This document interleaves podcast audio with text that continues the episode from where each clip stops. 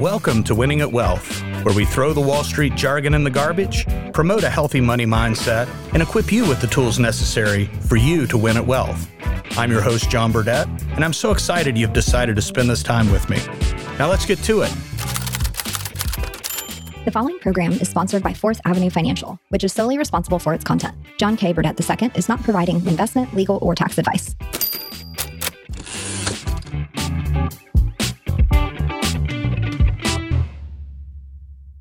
Welcome to Winning at Wealth. I'm your host, John Burdett, and I've got a great show lined up for you today.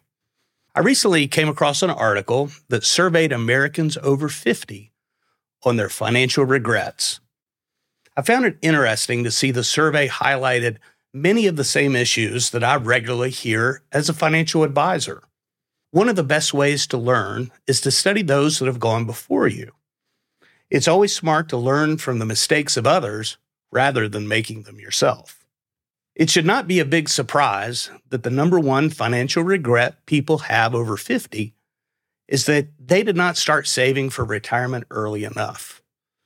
It's easy for the hustle and bustle of everyday life to make saving for retirement something that you can hold off for later. When we're young, maybe just out of school, moving into your first apartment, and purchasing household items for the first time, the idea of a retirement 40 years into the future seems like an eternity. There are two problems with us thinking this way. One, time definitely slips by faster than you think. And two, the work you have to put in to reach your goals is much more difficult by waiting. For example, a 27 year old would need to save $214 a month at a 9% rate of return to reach a million dollars by retirement. By waiting just 10 years, a 37 year old would have to save $541 a month to reach the million dollar retirement goal. At 47, the monthly savings turns into $1,491 a month. And at 57, it's an almost impossible $5,168 per month. Clearly, each year you wait, makes the job of planning for retirement much more of a struggle.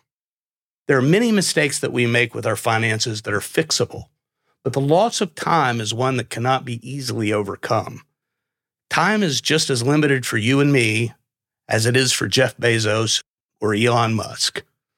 All of their wealth cannot make more time. Use it wisely. The second biggest financial regret reported in the survey was allowing themselves to get into credit card debt. Credit card debt is a major thief. It takes both your time and your money.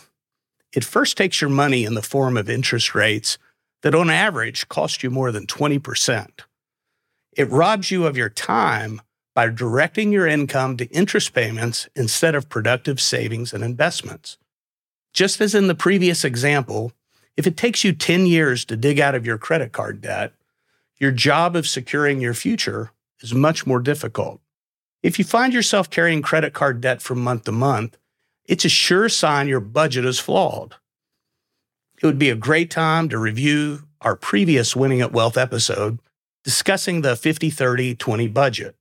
You absolutely have to get yourself in a position where you're directing 20% of your income to savings and investment. The longer it takes you to get there, the rougher your journey to financial freedom will be. The third most reported financial regret is not having an adequate emergency fund. I've seen recent articles that say that the average American would have difficulty coming up with $400 to pay for an unexpected expense. In this day and age, $400 doesn't go very far. A relatively minor emergency could wipe out most people's safety net. While the timing of emergency expenses is unknown, we can all rest assured that we'll have to deal with them from time to time. By not having an adequate emergency fund, you're putting yourself at extreme financial risk and often will have no other way to deal with the burden except with high interest, expensive debt. An emergency fund is a fundamental component of a sound financial plan you should strive to have three to six months worth of your spending needs set aside to deal with the unexpected. This will allow you to stay on track towards your other goals so you not lose valuable time making up the lost ground. There is a little good news in the survey. About 20% report that they don't have a financial regret. I'm sure most of these respondents had the benefit of a quality mentor to show them the ropes. Unfortunately, most of the knowledge needed for financial success is lightly touched on in school classrooms, if at all. When you break down the regrets within the generations, you can see that they shift over time. The Gen Xers and baby boomers far and away report that not saving early enough for retirement is the number one regret. Gen Z and millennials more often regret not having adequate emergency funds. The older generations do not put as much emphasis on debt issues as the younger generation. I think this is probably for two reasons. One, the baby boomers and Gen Xers have largely dealt with their debt issues. And two, they're now aware of the expense that lost time has cost them in their retirement planning and are often still scrambling to catch up. The younger generations are still largely dealing with debt and savings issues rather than focusing on long term needs like retirement planning. Again, retirement seems like it's at a galaxy far, far away when you're 25. I can assure you it will be playing in a theater near you before you know it. These financial regrets outlined are so common that they should not come as a surprise to anyone. They are relatively easy to avoid if you have a good grasp to the five steps of winning at wealth. Step one, you need to understand what money is and how it differs from wealth creation. In step two, Learning to control your inflows and outflows with a budget is essential for long term financial success. You have to learn to control your money and tell it exactly what to do. I'm a fan of the 50 30 20 budget system we've discussed on previous episodes. Your budget should ultimately have the goal of creating a savings and investment rate of 20%. With the third step, we address the emergency fund. Without an emergency fund, it doesn't make sense to make long term investments. When an emergency happens, you'll have no alternative but to liquidate these long term investments, potentially creating losses or even a big tax bill. The fourth step is really where the fun begins. It's about growing your money. After you have a solid foundation, we'll learn to allocate your money in ways to productively grow it through investment to meet your financial goals.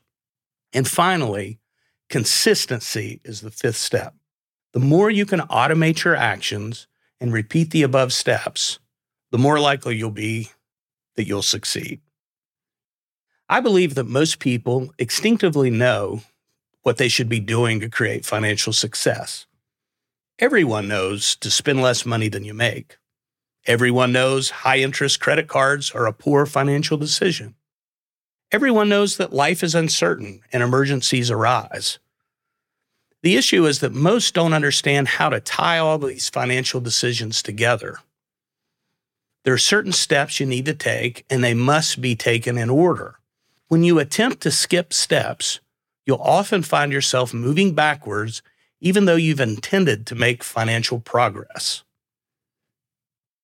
When I think about my personal financial journey, I can point to many mistakes I made this way. I wanted to rush ahead and make investments rather than slowing down and building a strong foundation. I funded retirement investments, employee stock purchase plans that ultimately were liquidated to deal with pressing financial issues. I was what you might refer to as a weak hand. A weak hand can be forced to sell at exactly the wrong time. The strong hand can take advantage of the situation by holding on or even acquiring more shares in the turmoil. I certainly made many other mistakes along the way, but over time, we learned the process and were able to right the ship. The value of following the winning at wealth steps is that you can avoid these mistakes that so many make. Once you really understand how money works and put the process to work for you, you will begin to make progress faster than you could even imagine. The process of building wealth is extremely simple and largely under your control. No one else can do this for you. You simply need to decide you want to win at wealth and make the wise financial decisions that make the difference. As always, thank you for listening today. If you have questions or future topics of interest, drop me an email at john at winningatwealth.com. Take care.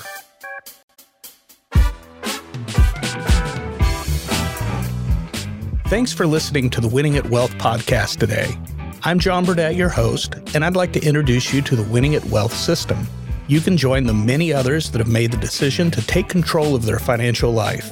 You'll find resources and the support you need to write your own Winning at Wealth story. The Winning at Wealth system includes resources to answer questions on budgeting, debt management, savings, investments, insurance, real estate, and much more. You'll discover how money really works so you can have the proper perspective to make great financial decisions. The Winning at Wealth system also includes access to a private community and a monthly group Zoom with me. Take your Winning at Wealth step today for only $297 for the system and three month access to the private community. Join at winningatwealth.com. Meanwhile, you can find me at Winning at Wealth Podcast on Instagram, and I'll be back to chat here next week. The preceding program is sponsored by Fourth Avenue Financial, which is solely responsible for its content. Securities offered through JW Cole Financial Member, FINRA, SIPC. Investment advice offered through JW Cole Advisors. Fourth Avenue Financial, JW Cole Financial, and JW Cole Advisors are unaffiliated entities. The opinions expressed by John K. Burdett II should not be construed as specific investment, legal, or tax advice. All economic and performance information is historical and not indicative of future results. Investing may involve the risk of loss of principal. Any tax advice on this show is not intended to be used by any person for the purpose of avoiding U.S. federal or state tax penalties that may be imposed on such person, and each listener should seek advice from their tax advisor or legal counsel on topics that arise from the show. John K. Burdett II is not providing legal or tax advice. Nothing should be construed as a solicitation of an offer to buy securities.